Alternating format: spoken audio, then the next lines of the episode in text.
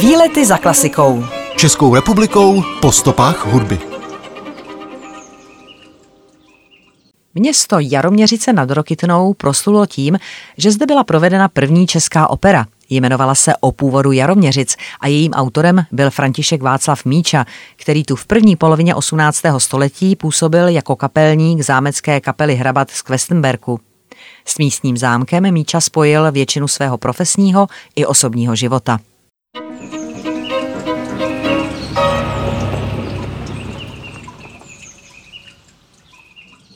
František Míča se narodil roku 1696 v náměšti nad Oslavou do rodiny varhaníka Mikuláše Míči. Posléze Míčovi přesídlili do Jaroměřic a syn František Antonín brzy vstoupil do hraběcích služeb.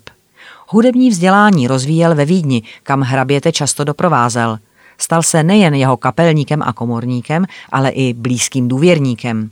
Od svého pána obdržel příspěvek na koupi domu u zámku, na němž je dnes umístěna jeho pamětní deska, také pole a pobíral i velmi slušný plat. Usadil se zde natrvalo, oženil se a pilně pro svého pána komponoval. Míča zemřel relativně velmi mladý v roce 1744. Důvodem jeho brzkého skonu bylo se největší pravděpodobností podlomené zdraví a přepracovanost. Pro hraběte, který miloval italskou operu, se stavil Míča profesionální soubor i kapelu ze členů zámeckého personálu.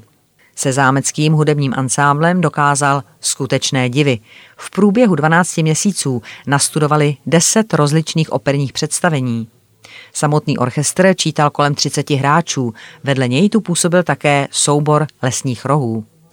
Odhaduje se, že Míča řídil během 20 let v Jaroměřicích na 200 provedení zpěvoher a oper. Jaroměřická představení se pořádala v divadelním sále, který měl čtvercový půdorys a stával na konci jihovýchodního příčného křídla. S několika desítkami představení ročně dosahovalo Jaroměřické divadlo ve své době úrovně srovnatelné s některými evropskými městy. Po smrti hraběte Jana Adama Questenberka bylo divadlo i kapela rozpuštěny. Divadelní sál na zámku sice vydržel až do 20. let 20. století, ale po přestavbě a výměně stropů po něm dnes zůstaly jen stopy v půdorysu a obvodových zdech.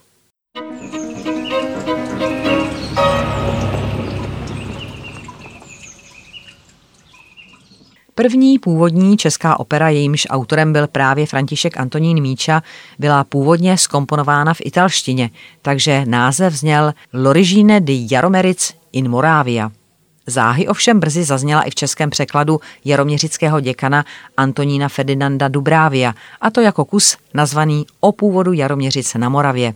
Premiéru měla v Jaroměřickém zámeckém divadle roku 1730. Míča psal v takzvaném galantním stylu, kromě vokálně instrumentálních děl i hudbu komorní či takzvané holdovací serenády k rozličným slavnostním příležitostem.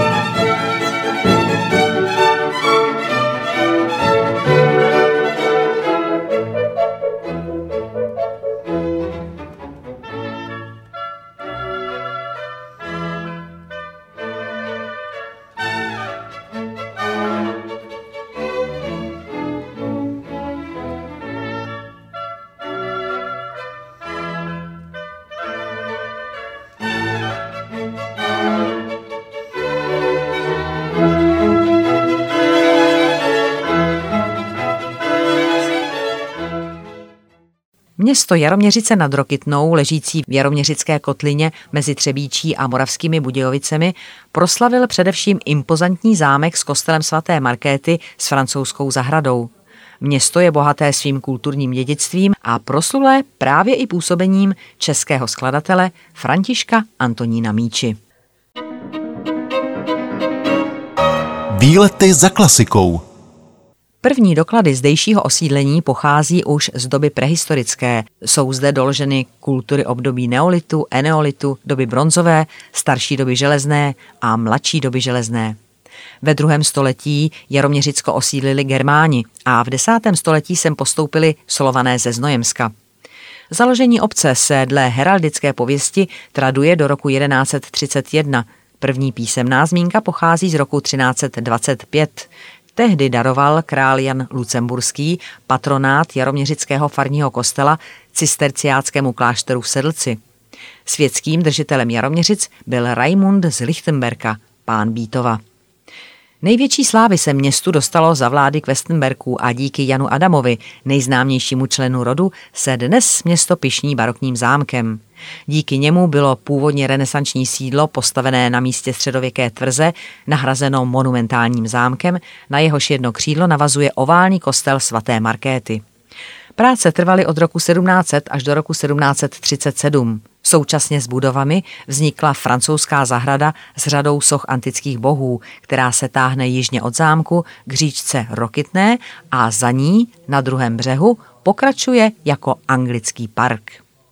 K dalším slavným osobnostem města patří kromě Míči básník Otokar Březina, který tu žil téměř 30 let a v nedalekých dolních Vilémovicích najdeme rodný dům Jana Kubiše, účastníka atentátu na Reinharda Heydricha. Výlety za klasikou. Českou republikou po stopách hudby.